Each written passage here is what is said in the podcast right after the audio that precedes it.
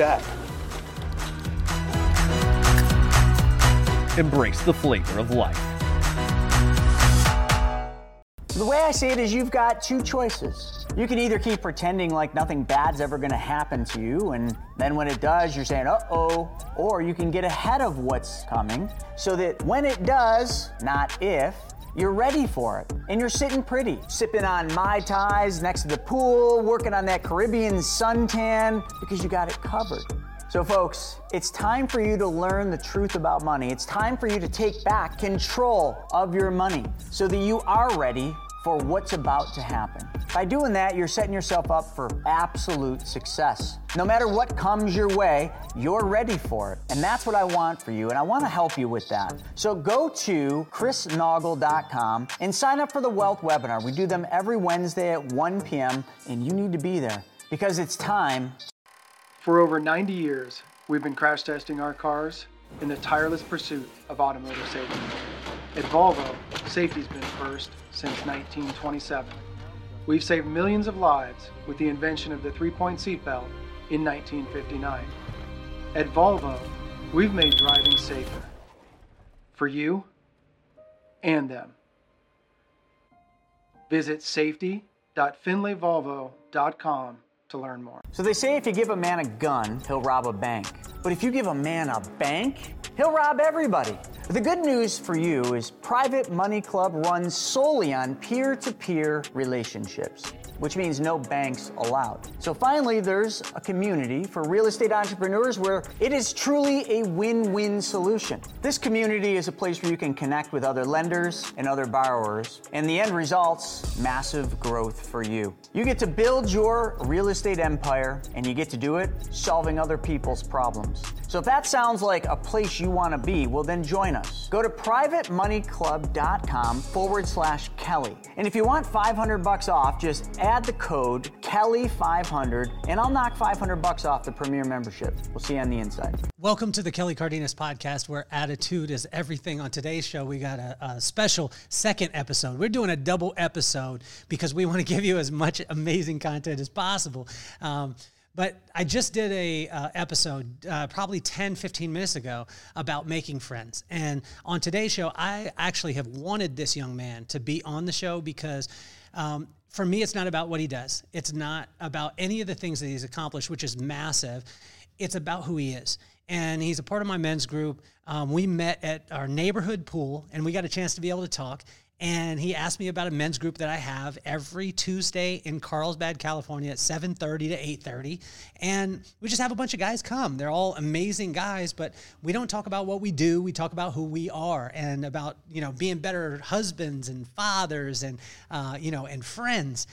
And we became friends over time and I I've challenged him today in our men's group. I said, "Look, I want you on the podcast. He has one of the most amazing stories. And as you guys get a chance to be able to experience him today, he's a uh, he's he's in it right now. And when I say this, a lot of times we bring you stories of like, oh wow, I had this triumph. But this is a man who's in it right now. Uh, was diagnosed with brain cancer, has a couple of small children, is married, and is looking at life through a completely different perspective and walking through it. And so I wanted him to share a story because I think there's so many people out there that think they're alone. Um, there are so many people out there that have a diagnosis and they think that that is it when that's just the beginning of their message. And so it's my honor, my pleasure to have my friend and my brother on the show today, Mr. Ryan Sullivan. Welcome to the show, my man. Hey, Kelly. Thanks for having me on. this is weird for me, but here we go. so I challenged you. This was maybe three hours ago. What sparked you to send me a text message and say, "Let's let's cast the pod"? That's the way that you put it. uh, I, have been busy lately. I was working full time. I was doing all the treatment stuff. There's a lot going on in life. I've got two young kids. Uh, right now, I'm sort of finishing up time at an employer and, and working on the next one. And so okay. I'm past that initial grind, trying to find the next job. Yeah. I think I'm almost there toward it.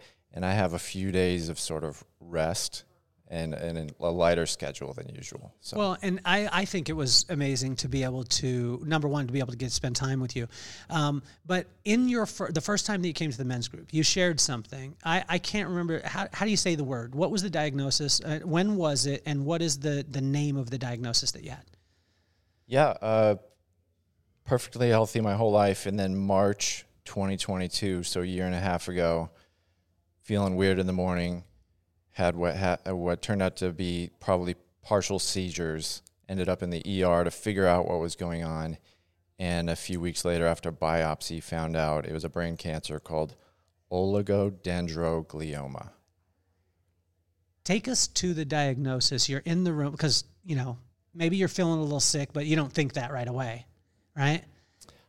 Uh, I actually was feeling perfectly normal. Uh, and then I woke up one morning and just got lightheaded a few times Uh-huh.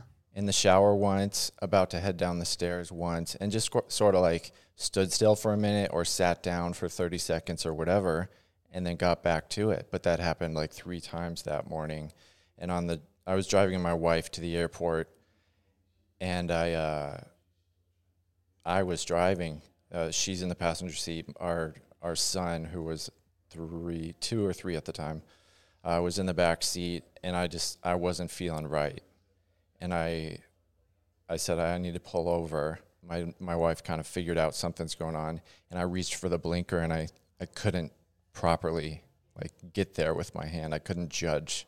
My depth perception was off. Whatever, something was off and she had to take the wheel. So I, I drove with my feet. She drove us off to the side of the road with, with the wheel in her hands.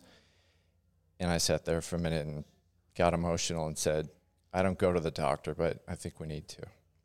So this is three years ago, two years ago, Year and a half. a year and a half. So this is right after the pandemic hits. Yeah. Yeah. So I, I was Googling things, like trying to figure out what was going on. And I thought maybe I had COVID again. And I was Googling like some heart conditions. Some of that was in the news around mm-hmm. that time. I was feeling this like weird feeling uh, under under whatever this is, my clavicle or whatever. Yeah. Um, and I thought it was a heart thing. I thought it was from COVID. I don't know. I had also been recently mildly electrocuted from doing some housework. I was, I was trying to figure out like what's going on here. You know, How would you electrocute yourself uh, doing housework? just switching out some electrical outlets in the house. Did you not turn off all the stuff? You didn't turn it off? Did you get buzzed pretty strong? It's all relative. But take us through this because I mean I've touched and I've felt a little tingling. I mean, was this a jolt like a, uh, a yeah, strong one? yeah, and it was a, it was it was a couple of them. You you did it multiple times. Did you tell any of your friends about this? I told my wife. Okay, but none none of the rest of you didn't tell us in men's group about this. That's not. Yeah, it didn't it didn't and still doesn't seem consequential. It I th- I it was think it a little does. buzz. A little buzz. Yeah. Okay. So you were thinking that possibly that has that. Now take us to the side of the road. Are you now starting to think, wow, this could be something? Could be something serious? Or do you, uh, does that lock, uh, does that, how, how long until you go to a doctor or a specialist?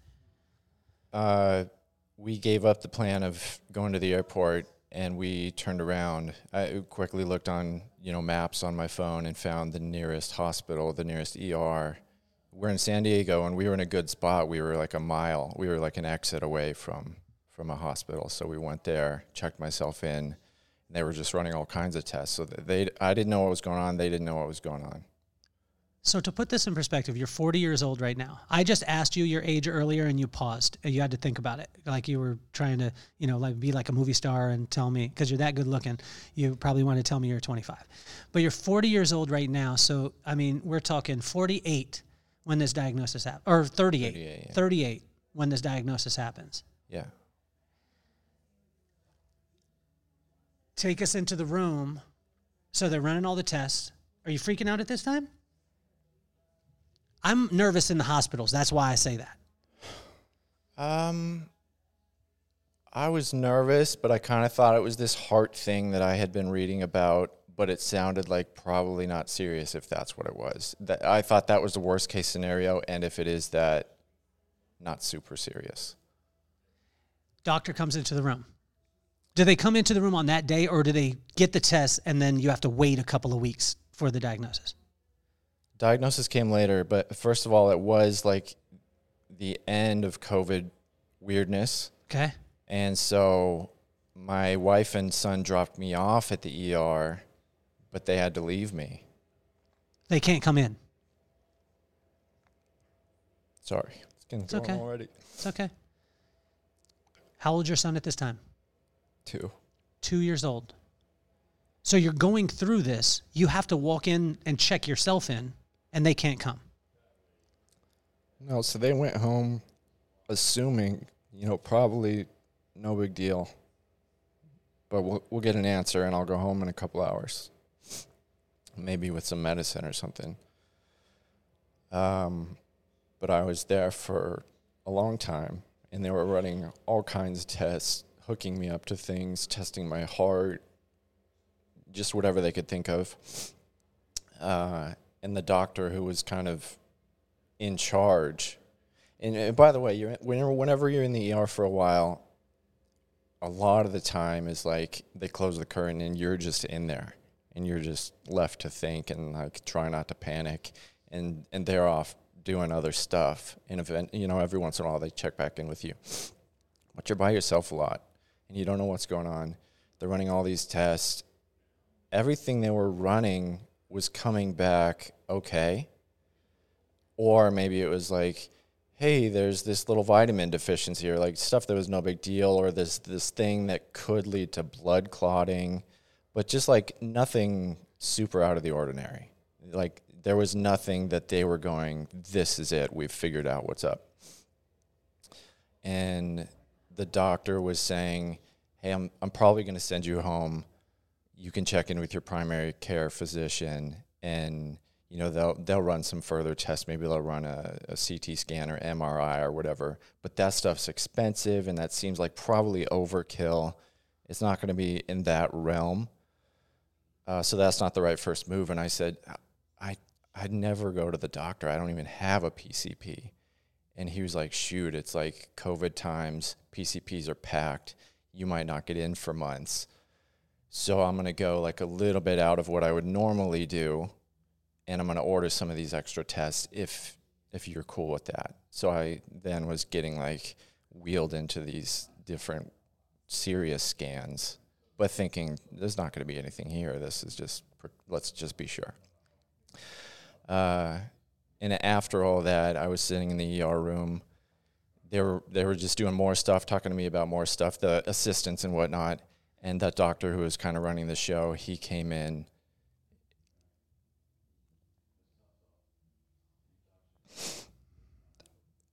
and he, he asked the others to to give us the room. Mm. And he shut the curtain and he said, We found something on your brain. We don't know what it is. We got to do more to figure it out. And he says, Maybe don't call your wife just yet because you don't you have something scary to tell her, but that's just going to make her panic. And let's find out a little bit more. Let's get some more info. Let's try to figure out a plan, what's next or whatever, and then call her.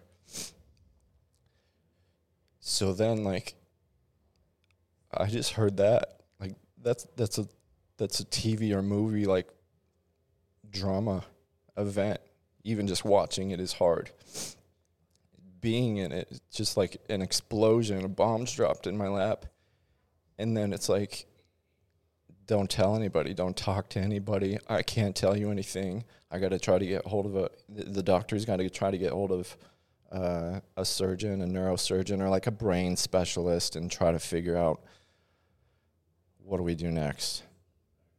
So, so like a long time went by where I followed that and didn't call my wife I started to line up like calling or texting my sister and saying, Can you be ready in case uh, I give you the go ahead and you need to go to my house and sort of handle the kids and whatever so Caitlin can come if she needs to. and that's that's what ended up happening. So later, I had to make that call to Kaylin. They found something on my brain, and she, like, I could just hear it. I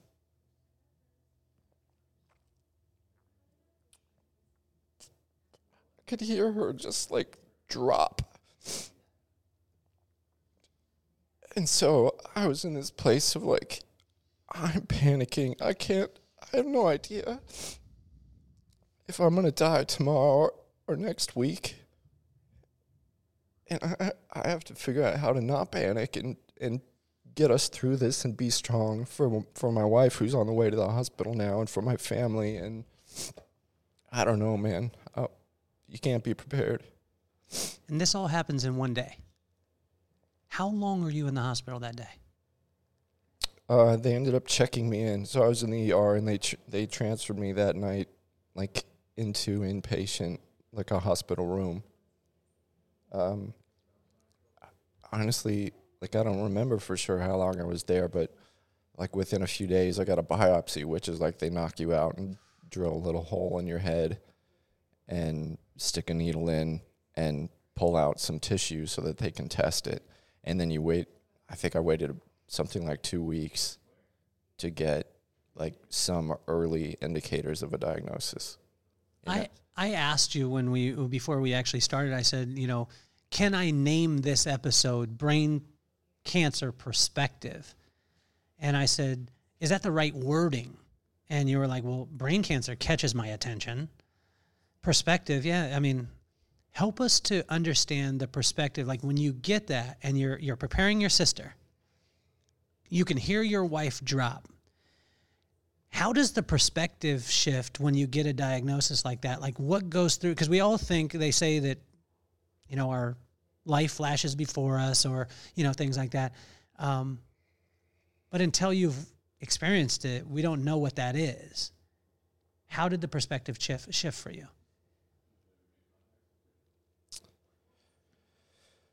Um, we had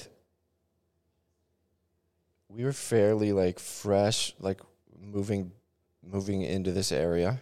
Um, a really cool neighborhood yeah, we got with like awesome neighbors dream home, awesome neighborhoods. the kids are loving it. Like the school, just everything's amazing. okay and I can remember specific moments just before this happened, like being at the beach at sunset with the kids and they're running through the waves and splashing and giggling, and my wife and I, you know, just standing next to each other and thinking and saying, "This is going to be the best summer ever."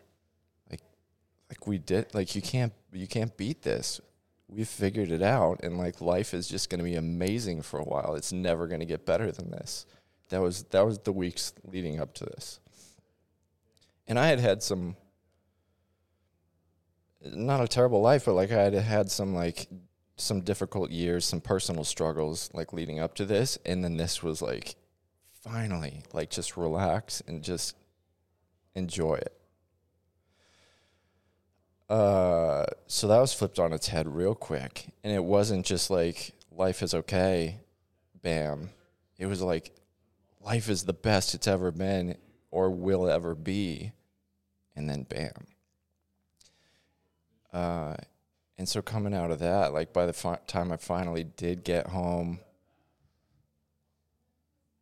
you know, after the after the biopsy and all the stuff, like in the hospital and limited information, and the information we did have was had was really scary.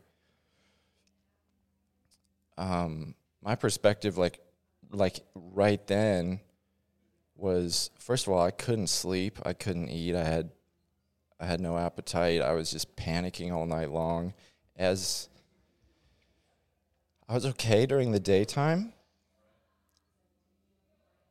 and a, and a bunch of my family came into town to sort of like save the day.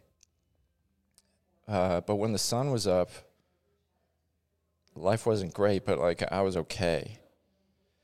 Uh, as as it started to get like the least bit dark, I would just panic.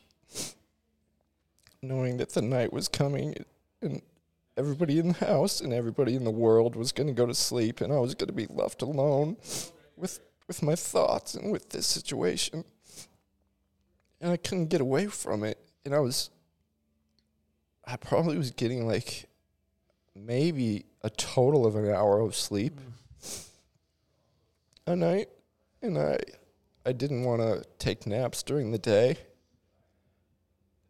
because my family was there, my kids were playing. I was I was trying to hold them as tight as possible. And if I took a 15 minute nap, I didn't know how many how many more 15 minutes periods I had left. I didn't want to use any sleep. So I don't just utter panic constantly. But you still have to, at this time, you're panicking, you have this stuff, you still have to be the man of the house, the husband, the father. Let's go into the father aspect of it. Yeah. Like, I have two kids. When you talk to me about this, my head, I mean, you have a responsibility as a husband, which we're going to talk about, but let's go to the father aspect of it. How did that take take us there as far as the the emotional and the reality part of it? Because that's the thing that I admire about you most, Ryan. I admire a lot of stuff, and you inspire me in a lot of ways, but your ability to just be real, like not sugarcoat stuff, that you actually talk about those things Take us there as far as your kids. Um, I was thinking a lot. First of all, then and still up until now, my wife and I have done our best to guard the kids from this. They remember that there was a time when like their whole family came and stayed with us. They don't they, they don't really know why. Um, my daughter is old enough. She's six now, so she's old enough that she remembered that she remembers there was a time when it was when I had trouble like walking up the stairs. This was after the surgery, uh-huh. which was uh, some weeks after the biopsy stuff.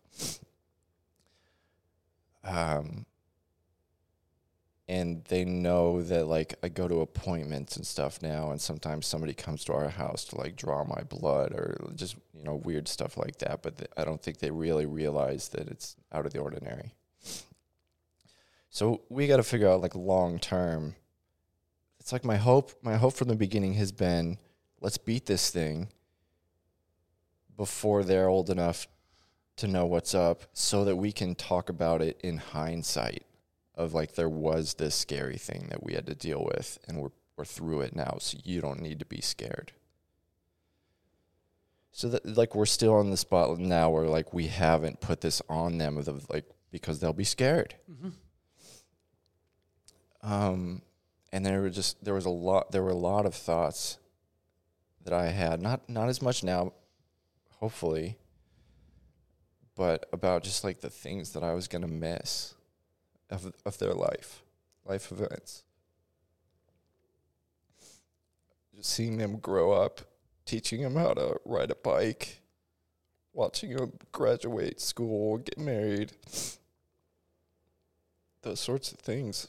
Uh, so that that applies to my wife and my kids. You know, like just things I was not not to be there for. And I believe in heaven and like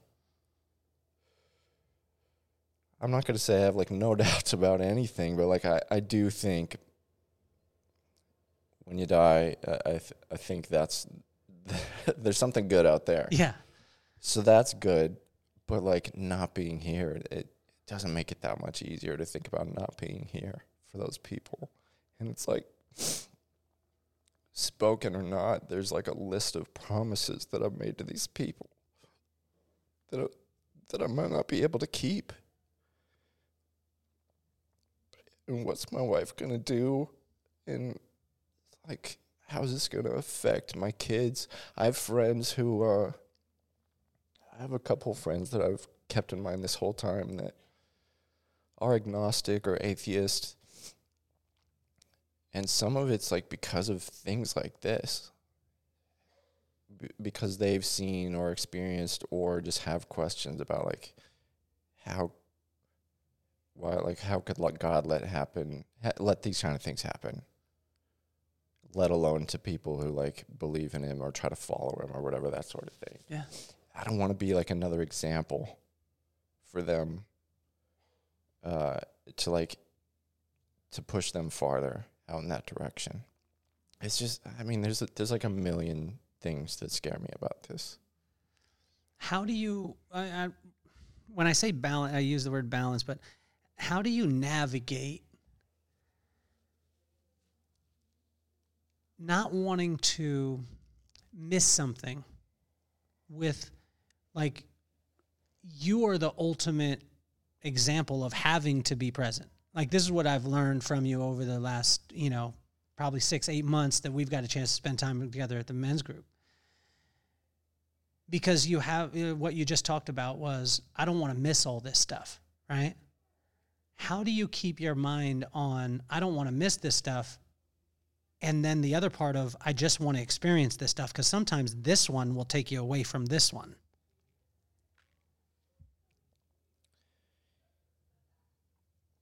Yeah, um, it's a good question, and, and honestly, like, I'm I'm almost never panicking now, but I'm almost never a hundred percent present in anything either. There's a there's a portion of me that can't just be anymore. Hmm. It's like it's either worried about it or it's thinking there's something I should be doing about it or whatever. Like there's only so much only some only some percentage of me is available. And some of it's just reserved to this stupid stupid thing. what what kind of stupid things like you know when you're when you're saying that I mean I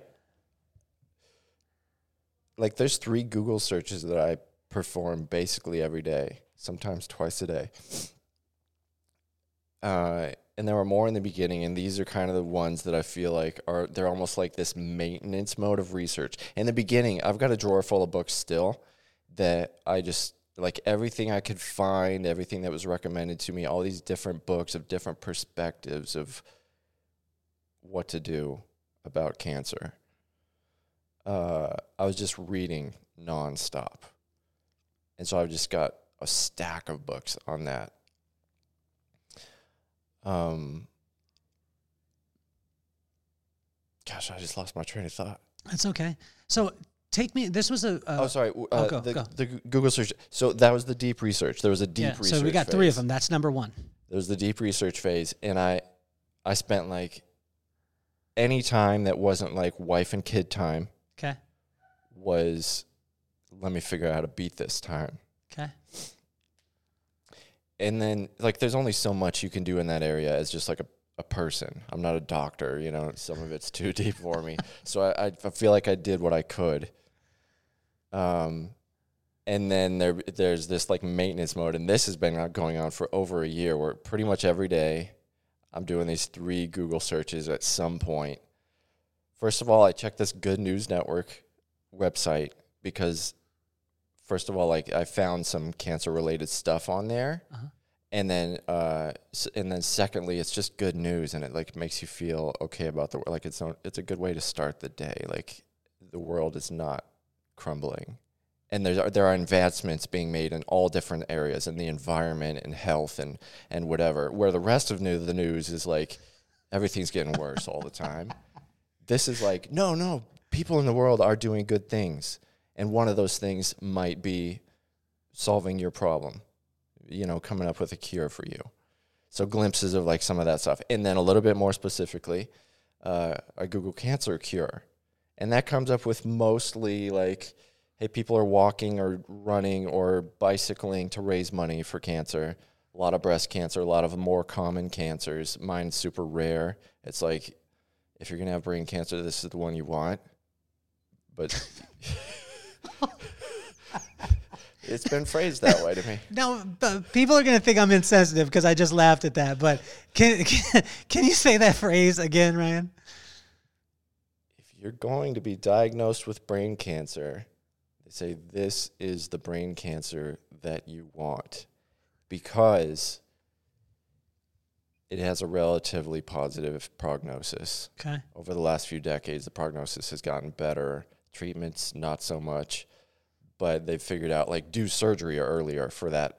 For, for one thing, that's the main thing. Do surgery earlier and be more aggressive. Get as much as you can with the surgery. They got like, I've, uh, they've told me like 85 and 90 percent of mine. So some of it's some of the tumor's still in there, and that's that scares me. I don't like that. Um, but the prognosis has gotten better, and so now it's like there are studies that show that people with this diagnosis live on average, you know, something like 15 to 18 years. Okay. So my hope is by it, treatments will keep getting better. Uh-huh. By the time I would be screwed, somebody will have figured out how how how to make me not screwed. Take me to the place that makes you kind of want to smack somebody. Like when you first heard that, you probably want to smack like a person saying to you, "Oh wow, if you're going to get brain cancer, Ryan, when you first get it, this is the one that you have." You probably want to backhand that person. Am I correct on this? What's the other things that people will say when they don't understand? And we talked about this at men's group one time, where it's like people will be like, "Oh well, look at the bright side of what is happening." It's not what you want to hear how can you help us who are not going through it to be a little bit more sensitive and educated on what we shouldn't say to you when you are going through it? It's a hard thing, and and I I get that, and I'm I'm sensitive to that. Like if I was in that person's shoes, I I would make the same mistakes. Yeah, but we want to hear the dumb stuff. Like I want to hear the dumb stuff that, that people will say. Like When I've when I've heard that, if you're gonna have brain cancer, this is the one you want. Actually, mixed feelings. There was a bit of that, okay, but before that, it- that was like the first time I heard that was part of my transition from, will somebody tell me if I'm going to be alive next week? And then, then, then they told me that I got the diagnosis. I started to research it, and it was like, okay, I get like they're kind of right. This is actually a relief. I might live 15 or 18 years. That sucks, but it sucks less okay, than what I thought a minute ago. yeah, By the way, when after the biopsy, a couple weeks later, like we had been waiting for the phone call from the neurosurgeon for the preliminary sort of diagnosis. And he finally called, and it was like at night. I want to say at like 7 or 8 p.m. at night. And I went in the other room, and my wife and I think my mom, maybe my sister came with me. And I pick up the phone, and we're, we're talking. And it's not a very long conversation it, it- this this was the ultimate, I think, of of what you just asked me. this guy, he had performed the biopsy on me. And then I think we didn't hear anything for a few weeks, waiting for the results back from like a lab. So that's not his fault. He's waiting also.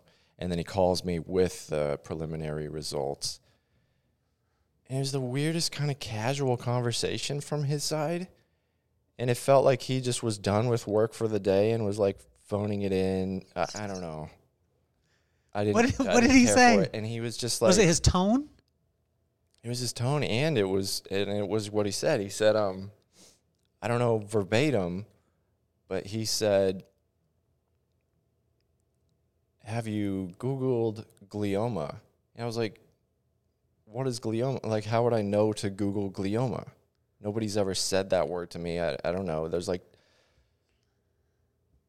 Eh, and now I know there are different kind of brain cancers. So like I, there's nothing that would have led me to Google glioma. So that's a weird question. I feel like he's just disconnected at that point, uh-huh. which is hard. This like I'm my life is depending on this guy, and he like is trying to remember who I am. It feels like. And then he tells me the name of it, and I ask him to repeat it, and I'm. I think I was trying to write it down in my notes, but like my hands were shaking and like I barely could. And I'm trying to figure out how to spell it. he spells it for me. And I feel, I want to say the conversation might have been five minutes long. It, my memory's like hazy, you know, so I could be wrong, but I, I think so. And he tells me the name of it. And then he says, go research it. Just go look on the internet and see what you find. I'll caution you, like, not to pay too much attention to like the the positive stories because that that may not be you and I, I don't want you to be at least my my what I was receiving was like I don't want you to be too hopeful about what you're dealing Is with. this on speakerphone? Yeah. So your wife is hearing this. Yeah, Your wife wants to choke this dude. I'm sure. Okay. Um and I think he also said like don't pay too much attention to like the the worst ones either. Okay. So not the extremes. So like try to figure out like what what the possibilities are and like y- you'll be probably somewhere in there. See ya. You know, tell me when let me know when you're ready for surgery. And that was kind of it. And and I said like is this an emergency? Like do I need to schedule surgery ASAP? Like are there other options? Like what do I need to know? I was asking him like I'm probing him to figure figure something out. Um, and he was just like, yeah, you know, I wouldn't wait six months, but like, you don't need to be here tomorrow. So, you know, probably within a few weeks or whatever, let us know what you want to do. How does this impact your your relationship with God? Right? Because people can say all the time, like, um, you know, there's a blessing through everything. Everything has a silver lining. This is real. We haven't even got to the point of you being a husband, which we're going to get to, or even being a son to your to your parents. What does it do to your relationship with God? Or what has it done? What prog- or process have you gone through?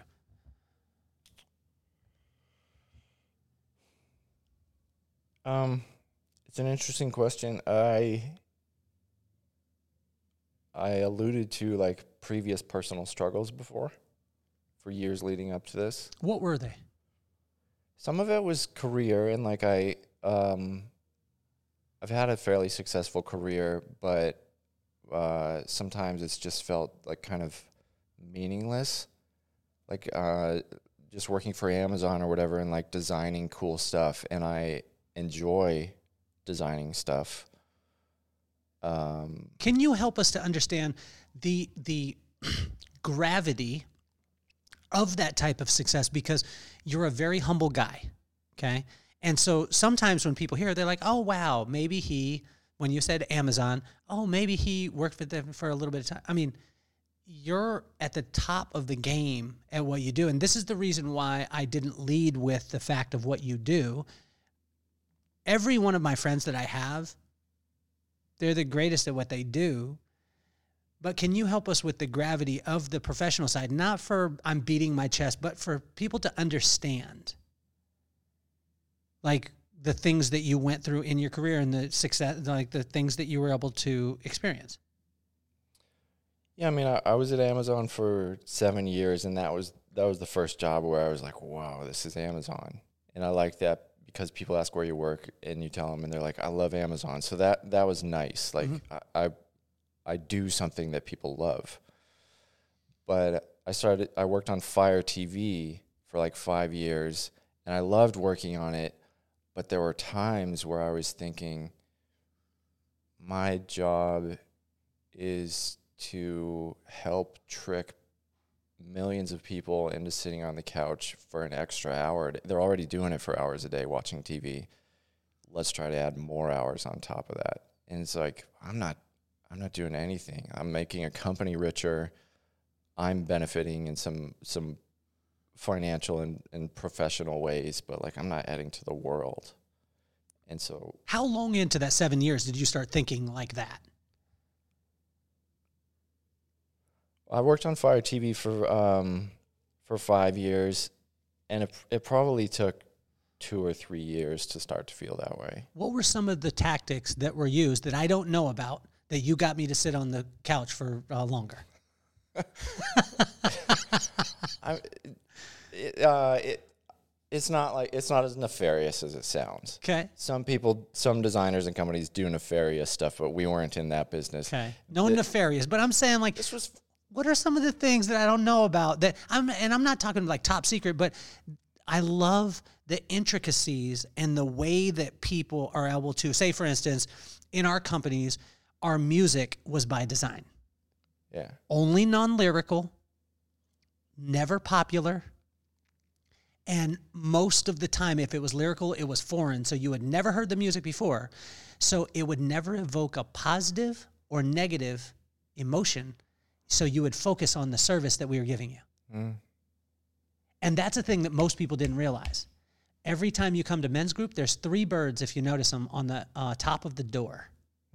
Those three birds symbolize the song from Bob Marley. Every little thing is going to be all right. And anytime you are having a bad day, you look up, you see the three birds, and realize that you're exactly where you need to be, and every little thing is going to be all right. But no one in the place except the team knew that that was happening. And that's how we were able to stay with the mentality of 70 and sunny all the time. Take us into some of those little secret Mickeys, if you will, that got me to sit my butt on the uh, on the couch longer. It's it's probably it's probably going to be like disappointing for what my for what my people might be expecting, but uh, just simple things and like Netflix, I would say is like they're the, they're the masters and they like started like the streaming stuff and like a lot of people just follow them, but like some of the some of the tactics and like I said, they're not they're not that nefarious, but it's just like my job was just to make things look nice and be like easy to use get you to sign up for free trials sort of like increase the stickiness of the platform or whatever. And then there's the stuff that everybody's used to and maybe you think about it or maybe not but like um just simple things like when you finish watching an episode it barely starts running the credits and now like every platform and every service like starts loading up the next episode. Like that's a subtle thing and it's not it's not evil but it gets you geared up like oh i'm not going to turn this off and go to bed or have a meal or whatever. I'm going to keep binging. It's just that kind of stuff. I, I fell victim to this just the other night. I was watching Super Pumped and about this the, the battle for Uber. Uber, Yeah. I read the book. The book is phenomenal. Um, you but that little stuff it intrigues me, right? So you were starting to have this battle inside of you. Talk to us about some of the things that you thought were so large before this diagnosis of brain cancer that now when you look at you're kind of like that wasn't that big of a deal. I mean, I just like I had a great job, I had a great house, family, like all the stuff. Uh, not like a millionaire or something, but just like uh, great, good stuff. I feel very good about it. And then like, and s- professional success, but like meaning in my profession was sort of like the final thing. And I think it's, uh, gosh, what's the guy's name? There's that like p- the hierarchy of needs. Hierarchy of needs. Maslow's maybe. Yeah, hierarchy, yeah, yeah. Hierarchy It is. We were just Mike Smalls and I. You're killing me, Smalls. Um, was just we were. He was just talking about this and how it breaks down to the bottom, like the basic and foundation. Yeah. So like I feel like I just had so many needs met that like the one that became my focus was like meaning and purpose in my work that was already great and I already got to come home to great stuff and whatever. So What about the challenges that you said that you were having before this? I mean, you said that you didn't have a ideal. Did you have an ideal upbringing? Was it Beaver Cleaver kind of stuff? Um, I mean, I like, like I was like barefoot, climbing trees, riding bikes, all that sort of stuff, and like I have fond memories of a lot of that. Yeah. Um, my family on both sides definitely like have issues of mental health issues, like serious stuff, suicides and that sort of thing, uh, recluses and you know, um, depression. and, and then like alcoholism and physical, physical and emotional abuse, that kind of thing. Yeah. Uh, So you're saying you're normal? yeah. It's it's regular. It's funny because I had one person tell me that she was like, I've got a, a normal family.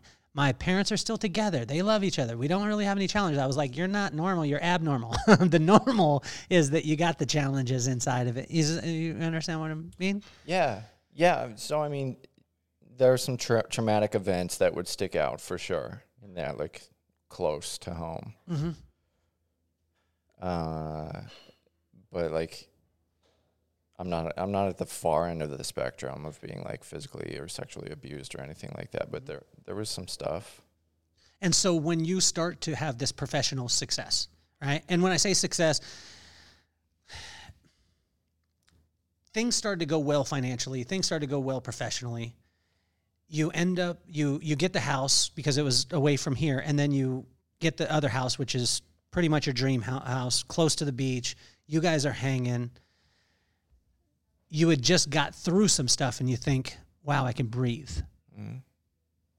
Yeah, and uh, we bet big. Like, I was trying to s- spend a certain amount on a house, and then we found a house that was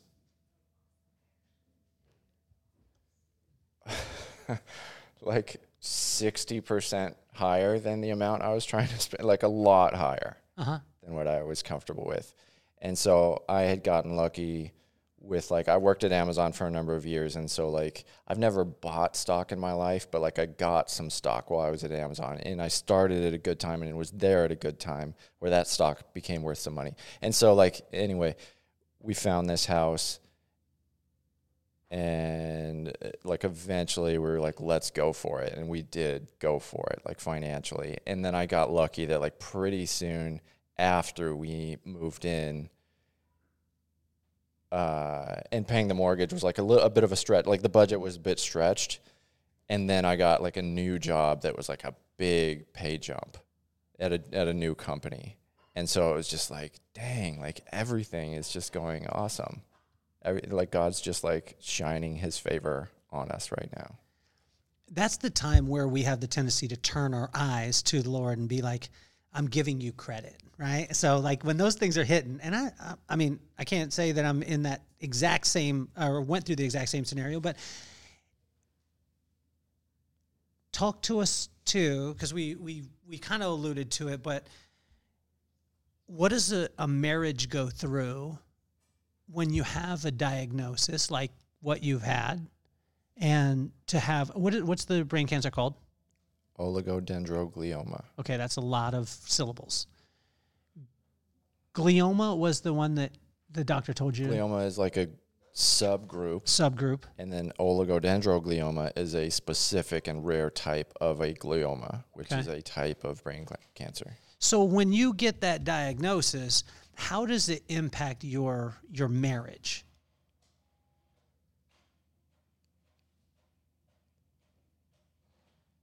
Uh, Have you ever got your wife to give you less of a hard time because you're like, look, you know what I mean? You need to ease up on a brother right now. Like I think that I would use it a little bit. Like, you know what I'm saying? Like there's times where we're boneheads. I mean, I think that you're a nice guy and you seem to be an awesome husband, but there's times where we make bad decisions. Sometimes we choose to not do the laundry when we should. Has there been a time, Ryan, where you've used it to your advantage and been like, look, really? I've I've done that jokingly, which is crazy that at this point we can like joke sometimes. Yeah. Uh, about it. When was it? And what was it? What'd you use it on? I think I used it like a, a week or two ago about about making the bed, which uh, lately, like my our kids get up early, and then my wife lately has been getting up like a lot more than I have with them. Okay. We used to alternate more, but lately, I don't like kind of without talking about it. She had just been doing it more, uh, and so I get out of bed last, and I like kind of make the bed. I put the extra pillows back on it. I like put the blanket back where it How many pillows you got that you don't use?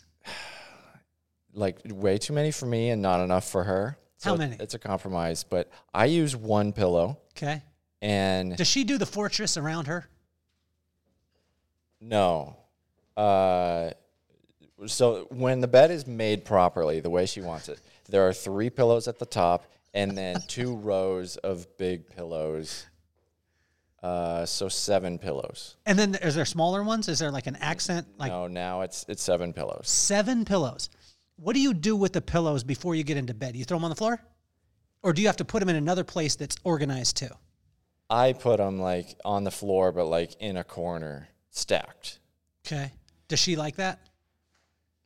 Would she never prefer that? Anything. She, I, I don't think she has any problem. As long as it goes back to Yeah. So she wants the pillows back where they go. She wants the blanket like up, but then like folded back. And then one of the, like the front row of pillows, I think, is supposed to be on top of the fold back. And then there's uh, like a sheet kind of throw thing or whatever at the foot of the bed that that like I leave there and I like pull it out a little bit, but she just kind of wants it like tidy. so you didn't make the bed all the way. Not all the way. I put I put all the things like basically in their locations, but it wasn't like Perfect. a photograph. Did you know? Did you know as you were doing it? I'm only doing this kind of half staff. I felt like I was going eighty percent of the way, You knew. and I, yeah. Did you knew make that decision? Did you make the decision before, as you were making it? You were like, ah, I'm just going to do it kind of halfway. I was. I felt like I was going further than halfway, and I I I didn't want all that stuff in the first place. And I'm too tall, by the way. Even with one pillow, my feet. I wake up and my feet are against the footboard. Like my head's on the headboard, my foot's on the footboard. And so like I can't have extra pillows anyway. That's just logistically. So like I, I felt like I was doing I was going most of the way. In terms of compromise, I was going further to where she wanted to be than where I wanted to be. So I thought I was doing a pretty good job and it like wasn't malicious in any way. Okay. But you knew that you weren't going I knew it wasn't the whole thing. Okay. Yeah. All right. So then she comes to you. Did you kind of back it off? Did you uh, tell talk us through this because what did how did you utilize glioma to, to get yourself out of making the bed 100%? So it wasn't like uh it wasn't a super heated conversation, but I could tell she was like it was something that had bothered her a little bit and a little bit and a little bit. Uh, How did she hadn't address it? How'd she address it? Did she come in like did she come in hot? Or did she come in like, "Hey, it's a beautiful day." It wasn't a crazy thing. I don't remember if I feel like there was like something else that happened and then this got mentioned with like a short list of things that like had been bothering her maybe. Okay. I'm not the best at like keeping track of the And how did you how'd you things. respond to it? How'd you bring up the the old I think I used it like kind of jokingly, but it was taken not as a joke. And I think I, I think I was joking. but also probably was aware that could be taken not well. Uh, help us to understand. Like, what'd you say? We'll be the judges of this. I'll be the judge of it. I mean, I don't know. I don't know for sure if this is what I. But like something I have said is I've kind of joked about like hers or even like some neighbors that are good friends or like f- family who are aware of everything. Like if they bring up like some problem, it's just like an easy joke to make of like, oh, I feel so bad for you. You know, I. I can't imagine what your life must be like. And I don't even have to like name it specifically, but it's just like it's there, you know. And so let's like sometimes it is a joke and everybody laughs and then then like this time it it got worse and like we didn't talk for a couple hours. How did, did you have to? Did you go back to her and say, "Look, I was insensitive," or did she come back that that way? Uh I came back to her, but it like it it was it was like a little bit of like I'm sorry and a little bit of like are we really going to like do this over this? And, and then I guess I probably brought it up again like or at least there was an undercurrent of like like we don't have time for this. you know, with everything going on. Let's. the bed wasn't quite made right, you know, that sort of thing. I think that was my attitude. But she still wants you to have the bed made all the way. Yeah, but you, so now I've been making it better, and then I was making it better for like a week, and then she was like, she she found me making it better one morning, I think, and then she was like, "Do you know that now I just feel guilty every time that I see that you've made the bed properly?" You figured out marriage, man. This is this is this is some this is some high level stuff. So I was just I, at that point, I was like, "I can't help you with that." we've we've reached the end of the road, and you have something to figure out there. And th- and at that point, it was cordial, and we were joking with each other, you know. How about for uh, for you as far as how do you stay in line with? I mean, you're dealing with your own scenario, right? So you're a, you're a dad. You want to make sure you connect and connect with the kids and soak up every moment of time. Then you want to be a husband. You want to make sure that everything is. How do you go to an empathy place with her to understand from a wife's perspective that her man, her rock, her her guy is going through something that she has no control over?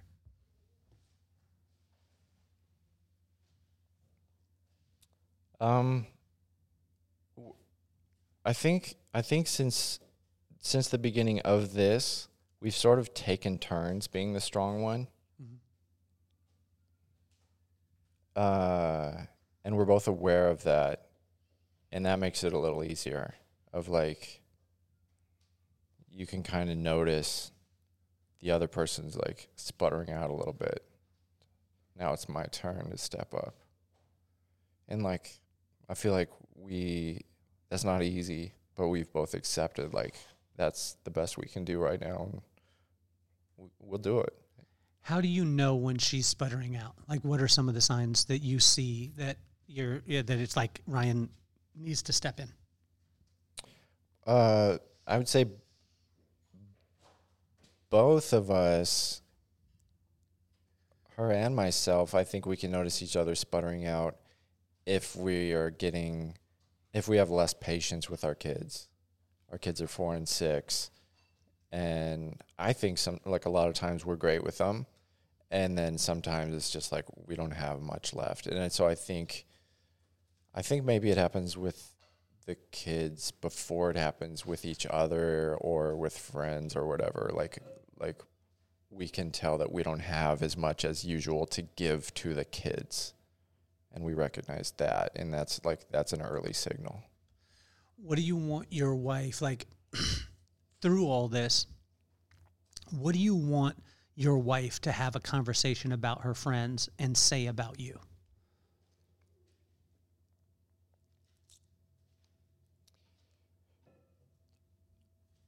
Uh, my wife is actually great. She's much better than I am about expressing to me and in front of me these types of things. So, like, she does. Does she say you're handsome all the time? You're a pretty handsome guy. I mean, you're intimidatingly handsome. Like when I saw your picture, like I didn't want to show you any of my pictures. Does that feel weird coming from another dude? It feels weird coming from anyone. Uh, my wife is beautiful, and she like we hear that all the time from like everybody about how how nice she looks, or her hair, or her clothes. So or- you like, outkicked her. that's- You outkicked your coverage. Yeah, way. Yeah. Uh, so we hear that all the time, and women in general, I think, do that more often. Uh, I, I, I don't hear that I'm I'm handsome. Uh, Like I, I mostly hear that I'm like too thin or too like just tall. Like I just like a general awkwardness. I don't hear from people that I'm handsome. So Kaylin, uh, it's Kaylin is your wife. Am I correct? So Kaylin, you, you need to shout out that he's handsome from the top of the. oh, she does. I'm just joking with you. no, she does. She's the only one. She does. She's the only one. Does she yell it? She wear a, a shirt says my husband's handsome. She has. I think she has some kind of shirt. Like I think that. we could have one ordered doesn't for say her. handsome, but Hot. No, it's not. It's not a. I don't think it's like a physical attribute The man? shirt. But she's good. She's good with compliments to me. whether we're alone or in front of people or like she's she's good at that. Okay. Uh, and I that's like an area for me to work on, and like it's always been. Why do you think that is? I know when we talked in men's group about it one time, you had said that you kind of struggle with it at times. Why? Why do you think that is? I like I'm a quiet and uh I'm quiet. I don't speak that much. I observe a lot. I sort of want to like just quietly figure out what's going on. Like with systems or people, like I want to understand the inner workings. And then maybe eventually I'll feel like I have something worth saying. And so that's my general like demeanor. Okay. Um, so I just don't talk that much. I don't have that many like words per day.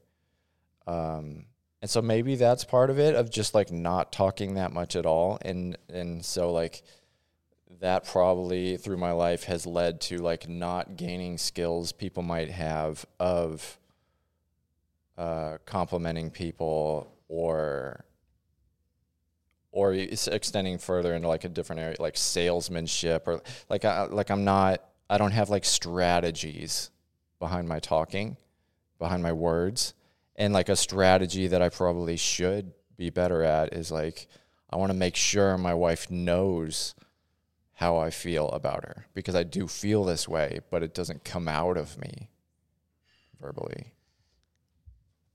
You wrote a letter one time. We talked about it this morning. Did you write one today? I haven't. Okay. It was. I think I wrote a text. Is what I wrote. You wrote a text? Yeah. Uh, it, the time you're talking about. Yeah. What impact did it have? What did you see? I you don't have to tell us the exact letter. Yeah. No, it was a fairly simple text, just like just telling my wife that I was like proud of her. Mhm. Uh, because I think I think it was probably at a time where like like I have to get an MRI every couple months, one to three months, depending on what's going on, and just check in, and that's like always nerve wracking. And sometimes there's like a scary blip in them or something, and those times are like really tough for us. Uh, so it might have been during one of those times, or there's like one of these these just extra hard times, and and she was just doing extra, like with the kids and just figuring out logistics and like keeping all of our friendships and family relationships alive, and like doing stuff with her interior design business she's starting up. She was just like doing so much, and and still doing what I said before of like just being great at like showing love to our kids and, and to myself and to everybody. It's just so like she was just kicking ass. And I just told her that I noticed that. Like it was very simple, you know?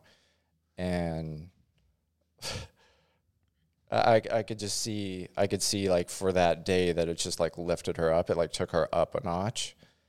And part of that I think just always happens, but I think it was extra and that sort of signaled to me like, oh, this this feels kind of like unique or out of the ordinary to her, which means that I'm not like probably doing it enough.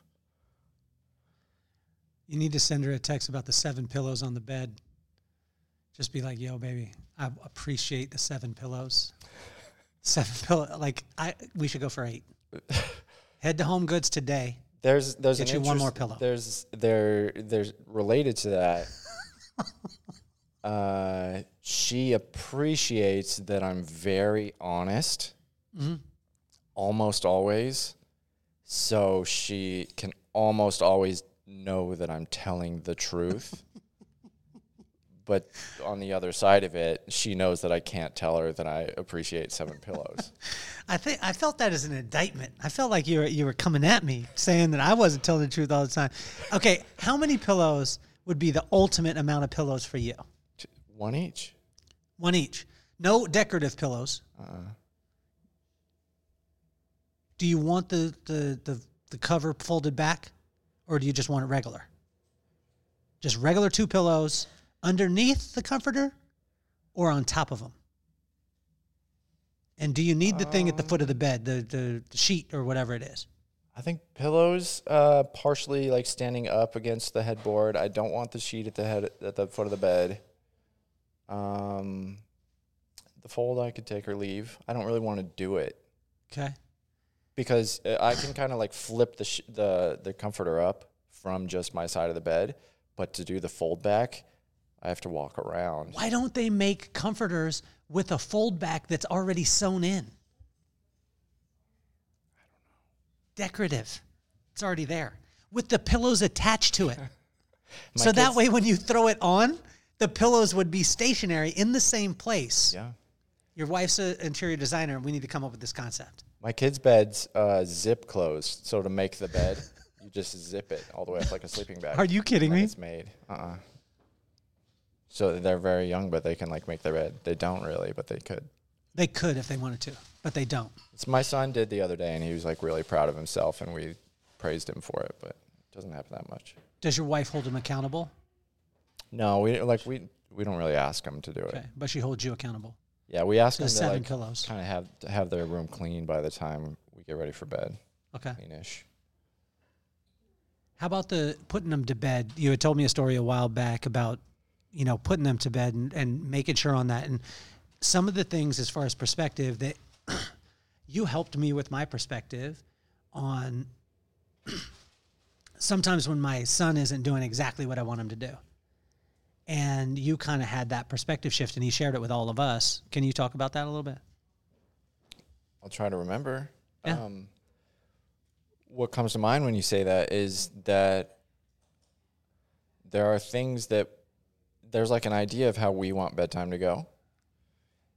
And our, our kids, their attention spans are short. So if they're downstairs and you send them upstairs and it's like, we're going to clean the kitchen and clean your toys that you haven't cleaned and whatever, can you go upstairs, potty, wash your hands, brush your teeth? And that's really it, those three things. And there's like pajamas and then we read a book and whatever. Those are the three things we send them upstairs to do. Hold on, hold on. You have your kids wash their hands? Yeah. I, this that's the whole this this whole podcast has been valuable to me. I have I mean I have my kid when he's playing football, but every night before bed you have him wash their hands, brush your teeth. What's the other one? My wife, my wife has them. I honestly don't. Well, I don't always wash my own. I grew up as like I, I was kind of a hillbilly, Where at? Gilbert, Arizona, and like I didn't I didn't realize it, but people would come visit us from out of town, and they'd be like, "Why does it smell like that?" And it's just because there was like cow farms everywhere, dairy farms, and it smelled like cow poop, but we, I couldn't smell it anymore. So it's brush your teeth, wash your hands. What's the other part?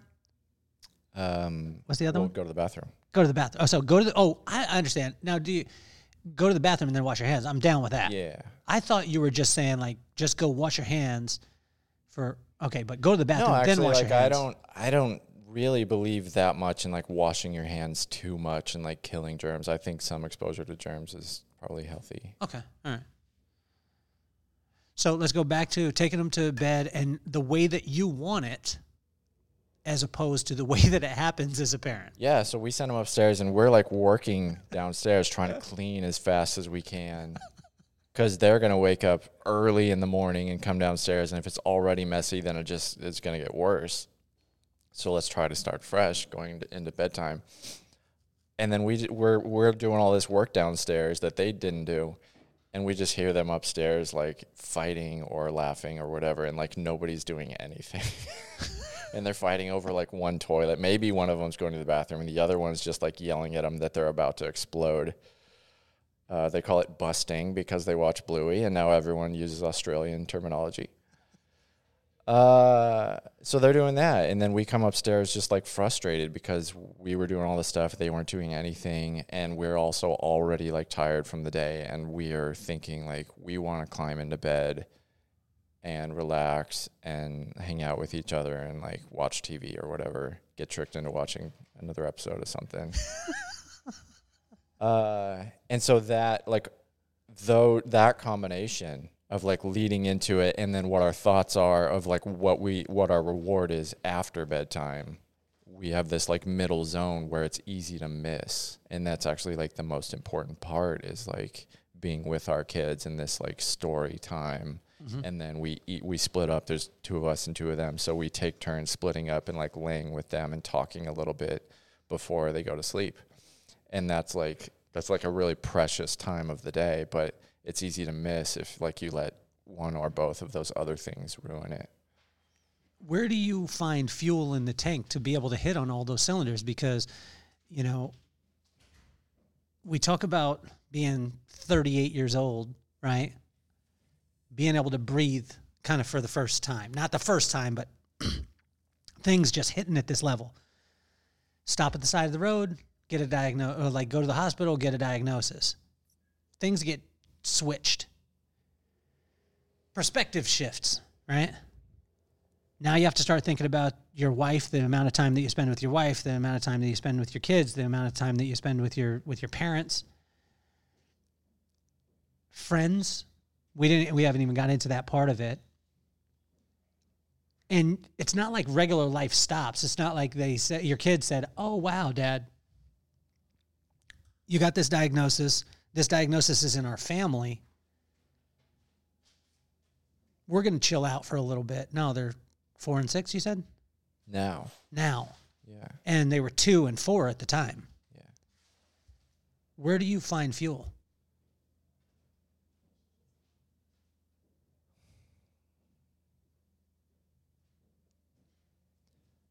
Um,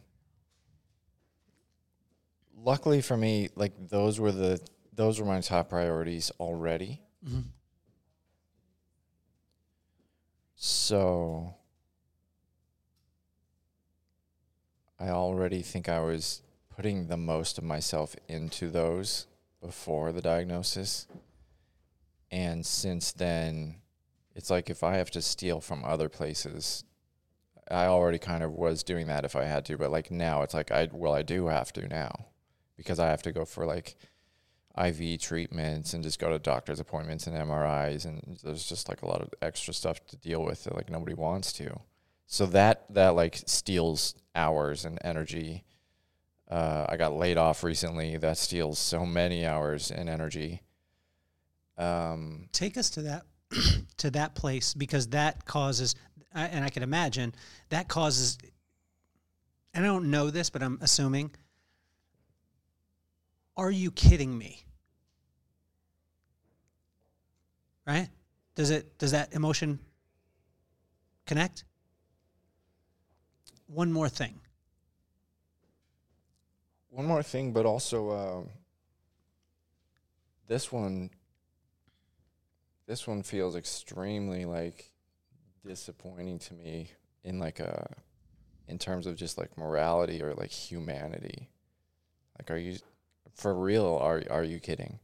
First of all, like, I had brain surgery, diagnosis March fourth or fifth or something, or like in the ER Mm-hmm. uh, biopsy and, and kind of a diagnosis a few weeks later. Um, surgery in April, April 20 something, I think. Uh, within two weeks after surgery, I, th- I was in the I was in the hospital. I think I came home the third day, and it was like get surgery, wake up. By the way, I didn't. I there was like this doctor, this eye doctor, had tested me before and had looked at the MRI, and he was like, "I can't believe you're not already having vision problems and like v- like visual hallucinations of like seeing things." Yeah. And he's like, I, maybe your brain has like noticed that something's happening and has like kind of like adapted and like moved away from that problem area. Anyway, he was like, I would, I would think, I can't believe you're not already, but I would think that coming out of the surgery, you probably have like a 5% or less chance of uh, retaining your vision. So it was expected that I might lose like the lower quadrant, lower left quadrant of like both eyes of vision, or perhaps the left hemisphere. And if that happened, I would have probably lost my driver's license forever. And then it's like, how do you do life? Like, how do I get a job and stuff, you know? So I got lucky there. Mm-hmm. I, I've been a very lucky man.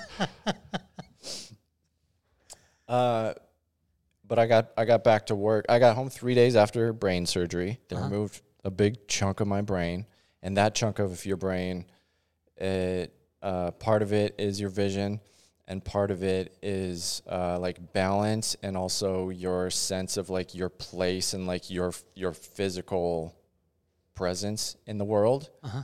And so I came out of there, and they had removed some from the right side, and so my left side was just like weird.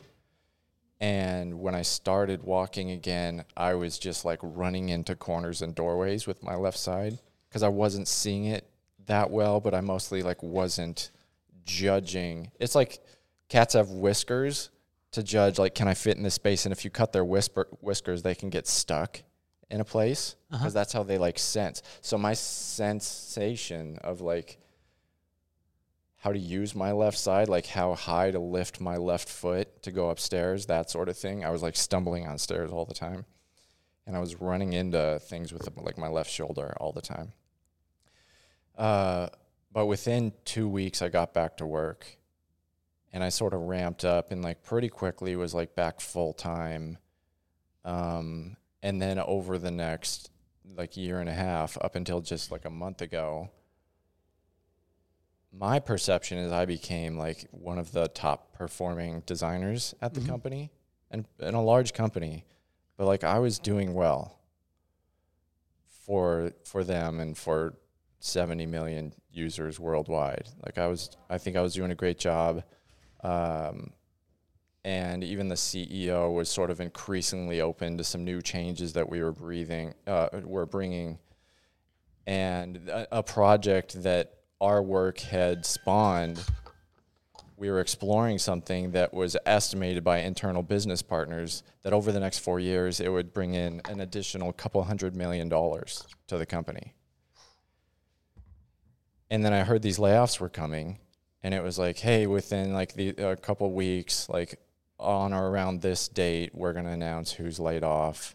And then we started to get a little more information of like if you're a remote worker, if you're paid well, some of, some of these things. Um, if if you're working on projects that will probably have to shelve for a while because of layoffs, those those put you more at risk for layoff. And I'm thinking like, well, I'm I am remote and they they're paying me well. I, I don't know how well compared to other people, but I feel like it's well but I'm on like so many projects. Like I was, uh, when we would list every week the projects everybody was working on and a status update, it was like my list was long and it was really important, high impact, high visibility projects. I'm gonna I'm gonna help make the company hundreds of millions of dollars over a couple of years. I was the only designer working on that, plus like four to six other big projects. So I was just doing all the stuff to like secure my spot to be a good employee because I want to be, um, but also to like maintain stability for my family. So I'm 0% thinking I'm going to be laid off. And I we had heard that like the email might go out around like this time, kind of in the middle of the night or the wee hours of the morning on this day. Mm-hmm. And I happened to wake up early that morning at like six or something, and I checked my email and I had one. And I'm I'm part of the layoff, and uh, just completely blindsided me. Um, and like I said, like on a personal level, just like I don't know who made who made who all was involved in the decision, but my leadership up to a certain level were were very aware of both my my situation, my health situation, my dependency on insurance. I just got hold. I just finally got approved a year after being denied for a new drug um, for my diagnosis that costs thirty five thousand dollars a month if you don't have insurance. With my insurance, costs sixty dollars a month. I don't even know how to explain that, but if I lose my job, not only do I not have income, insurance becomes difficult. Mm. And this is life altering, perhaps. This this this could put my life at risk, you know, is is what I'm thinking. This isn't just a layoff. A layoff is hard for anybody. You have to find a new job, but like I'm I'm feeling like this is an attack.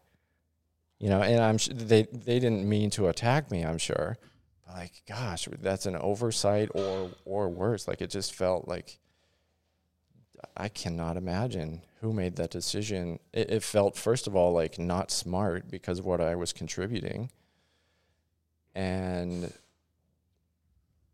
gross. So uh, that that was incredibly disappointing. And I, I've always like struggled with sort of author authoritative figures. Mm-hmm. Like the government's always disappointing to me, and I've had some bad teachers and, and bosses and whatever. But this was just like holy crap! Like it doesn't get and doctors too. Like oh man, don't get me going on that.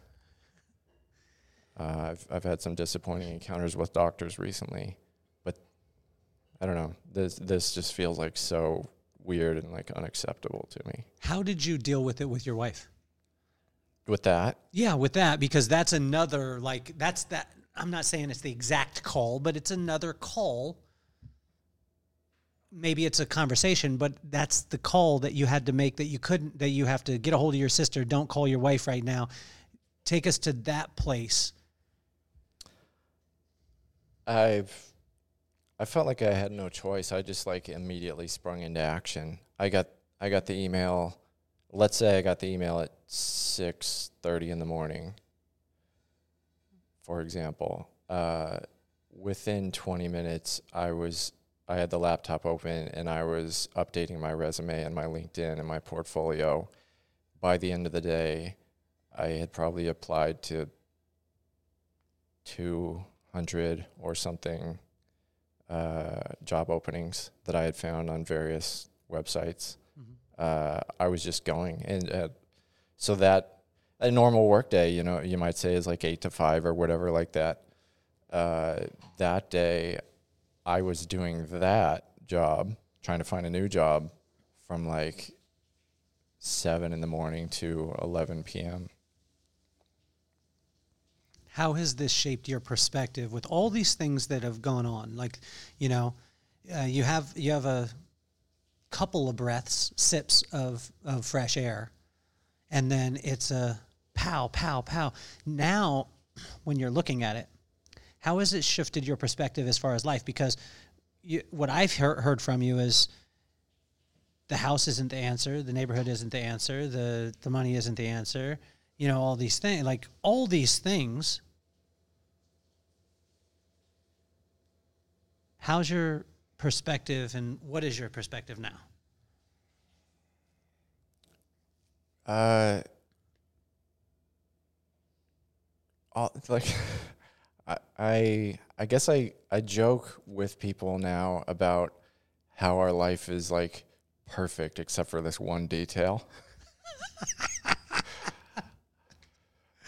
um, and I do kind of feel that way. And like, uh, the the house, for example, uh, like we don't have like nice car. We don't have like a bunch of nice things. Like our house is our thing, and we invested in it because over the years before that, we had tried some different living situations, and we figured out what we felt like was exactly how we wanted to live. Uh-huh.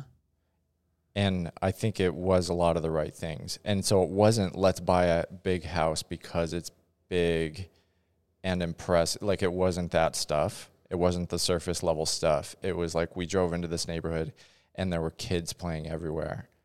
And we went and like let our kids play at the park and some neighbors were there with their kids and we said hi and asked them how the neighborhood is and just like watching like whoa this is a unique community uh, that's just hard to find anywhere. Like we had drove driven through every neighborhood. We were staying at my aunt's house way down south, like by San Diego at the time, and like all the way up the coast uh, of San Diego. We we had driven through like every neighborhood, and it, we were in a mindset of looking around because we it was like in Tennessee. We were like, where is everybody? We only see people when they're mowing their lawns. Otherwise, they're just like inside or at work. So we want people to be outside. We don't care about small backyards. That's good. It brings people out front. We want a neighborhood uh, park and pool. Like, get people outside and together. And and if I envision like a heaven or something like that, like a utopia, like that's a big part of what I think it is. And so, like, we were kind of trying to get as close to that on earth as possible. And so it wasn't about like how much it cost or whatever. It did cost a lot, but like that wasn't the point. That was a hurdle that we had to get over to get to the important like meat that we were trying to get to. And it's it's proved it's proved itself. Uh, like financials are rough rough right now. Like I'm uh trying to figure, out my next job, but probably I'm going to have to take a sizable pay cut. And trying to figure out like these these treatments and stuff that are like not the standard of care because the standard of care are chemo, surgery, chemo, and radiation. Surgery was like, okay, we got to do this. Chemo and radiation are scary.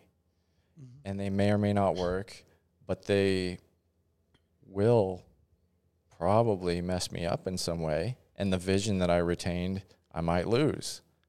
So, like, if I got radiation and then lost half my sight from a few weeks of radiation, well, shoot, you know? And so we've been trying to push that off and avoid that as long as possible. So we're doing this alternative stuff, but insurance doesn't pay for that because they think of it as experimental. Mm. And there's some data that it works, but it's in this category of experimental. And so it's like thousands and thousands of dollars out of pocket every month. Uh, and so it's I don't know. It's like we just have no option but just to just constantly like be doing everything we can. But like we we did get lucky with the neighborhood, mm-hmm. the support. My my wife especially has found like some of her best friends in her entire life in our neighborhood, and they like take care of our house or our kids or whatever if we need to like if we have an emergency uh, they ca- they take care of us on like a personal level. They help they help out like however they can, and that's been amazing to like witness and be on the receiving end of. And I've always been like very independent. I don't want to depend on people, mm-hmm. uh, and this has given me no choice. And so to have no choice but have these people around us, both people in our neighborhood and friends that we already knew, like like by the night of I want to say the night of the diagnosis, which we were at home at that point. Uh, some friends of ours had put together a spreadsheet of like all of the best top doctors and, and specialists in San Diego uh, with phone numbers and contact info and everything. Uh, we had friends who are doctors who are on their like internal message boards asking like, if you had this, who would you go see?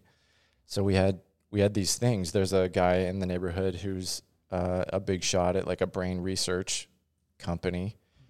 There there were just all these like connections where people were willing to help financially or emotionally or whatever it is. Like they came through. And so that I mean back to like a few of the questions that I think have been asked. Uh, in terms of God, in the beginning there was the panic and I couldn't sleep, mm-hmm. and I, I prayed. I prayed first of all for like healing. Okay. Hey, maybe this is it. I prayed for all this stuff for all these years, and like my life is great, but the things that I've prayed for haven't been answered, and so like I I can't tell if prayer works or my prayer works or if I'm doing it wrong or whatever. Like I can't figure it out. What's I don't know the rules. You know, I don't know what the system is, and it's confusing. Um, but I was praying for this like miraculous healing in the beginning, and it was like, maybe this is why. Is God is like, I'm gonna take you all the way to the bottom, and then I'm gonna do this huge thing, and then you're gonna know for the rest of your life, and for you, and for your friends and your family who are atheists and agnostic, and who knows how how wide it goes. Undeniable proof, you know, and and just go from there and th- that didn't happen. Hold on, I, th- I thought you were gonna drop us, uh, drop on us, and then you're like, and that didn't I wish, happen. I wish I could. In a, in a way, I wish I could. So if God was sitting in the room right now with us, yeah, I would give him my chair. You know what I mean? I would make sure and get give him my chair, because um, I'd want to have a better place in heaven than you. Uh, just joking, Ryan. But if he was in the room with us right now and you got to ask him three questions, what would they be?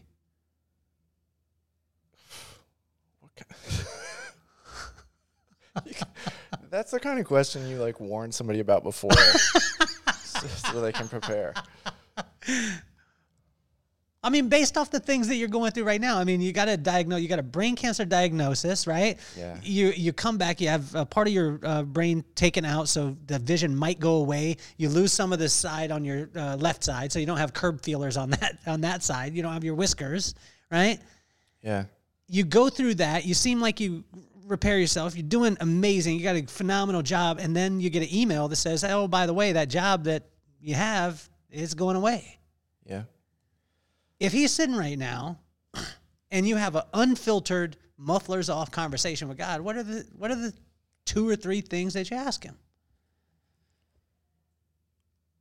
I mean, I don't think I'd have like a jilted, like what the heck kind of question for him. I just I, right now that's not in this, the space I'm in. But I think I think I know two of the questions,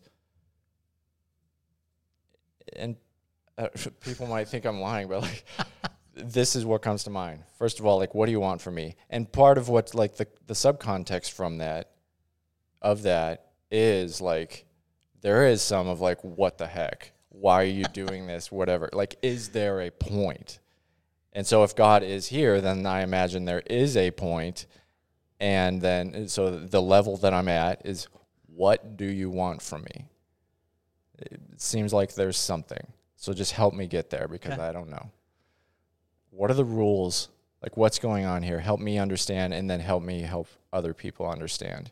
Cuz the wrong people get sick and die. The wrong people are happy I don't know if they're happy or whatever, but they're successful and like have a bunch of stuff and like I guess less struggles. It, it what what are the rules? You know, um, the third one like I'd probably come up with a better one, but like I'm curious, like what's the deal with the Old Testament versus New? Feels like two different entities Yeah. sit like sets and i think i have like the beginning of kind of an understanding of that but like not fully far far from full If you're speaking to young married couples, um, medium married couples, meaning, you know, five, ten years, whatever it is, they got some kids. You got a crowd of them, 15, 20,000, 100,000 of them and their families. Um, they're hard charging, trying to accomplish the right job or whatever it is. What would you say to those people right now?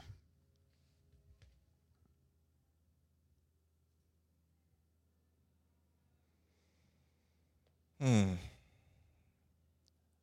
i mean for like first of all I, like i'm just some guy so like i'll say something but like take it with a grain of salt the same way you should with like everybody but just like take a lot of inputs and then try to distill it and like figure out your own deal. Um but what I think the deal is is is to try to figure out where you where you find uh, like joy and beauty. Where there's even like a hint of that like dig into that stuff. And for me for me it is like family. I'm not that great with friends. Um, if they're right in front of me, I'm very willing to like go deep in a conversation and whatnot. Like I'm an open book, but like I'm not that great at like starting conversations or like keeping connections. Whatever my wife does that for us. Uh, but friends are a big one that's important for people. Nature is another one for me. Music, all of these sorts of things are the things that like always are with me. Um, and in really tough times are like the only things left. Uh, and like it, I, at the hardest times, uh, like if I can, if I can have some connection and check back in with those things, then that's like some kind of hope and joy and like a starting point. And I think, I think even at like the end of life, no matter when it comes like it might be scary or or you might be ready for it. Those are the things that uh, that you think back on and be like happy that you invested in. Mm-hmm. in terms of like grinding at work and whatnot like just like sure but like be careful. Don't let that don't let any of those like become the thing. Um, so yeah, I mean, I, I've had confusion in life, and I've had a lot of times of feeling like, I like I think God exists, but for some reason He doesn't hang out with me. Hmm. Uh, but I, I feel something in those things that is like bigger and deeper than those things themselves, and so like that, that leaves me leaves me with the thought of like there's something there. And no matter how how confused i am about the details or sources or what people are talking about or whatever like there's something. And and i hear it in music. I, I, make music so like i feel it come out of me and then i feel that translate to other people sometimes when they listen. Um, there's something there. People put different names on it and stuff, I think, and there's a lot of confusion about it. But like that for me is like the source of life for me, and I, I, some version of that is the source of like all life. That's God, I think. Look into your camera, which is right over here. And what message do you want to send to your kids and to your wife? If that was their eyes and you got a chance to be able to sit down with them right now, what do you want them to know from their dad? This is so sick because it it feels like a, like a setup. Like in the back of your mind, you're thinking like he's gonna be dead, and then I'm not thinking that, man.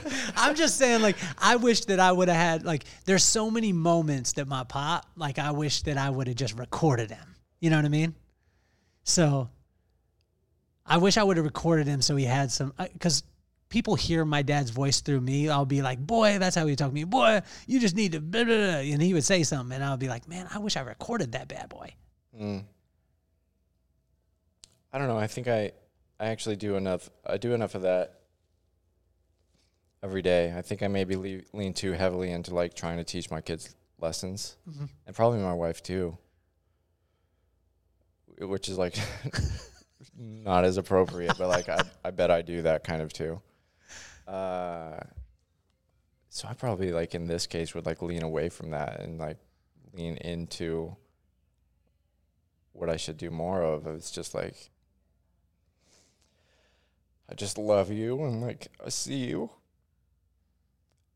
I care about you and like you you're you're it for me. Like you're the most important thing.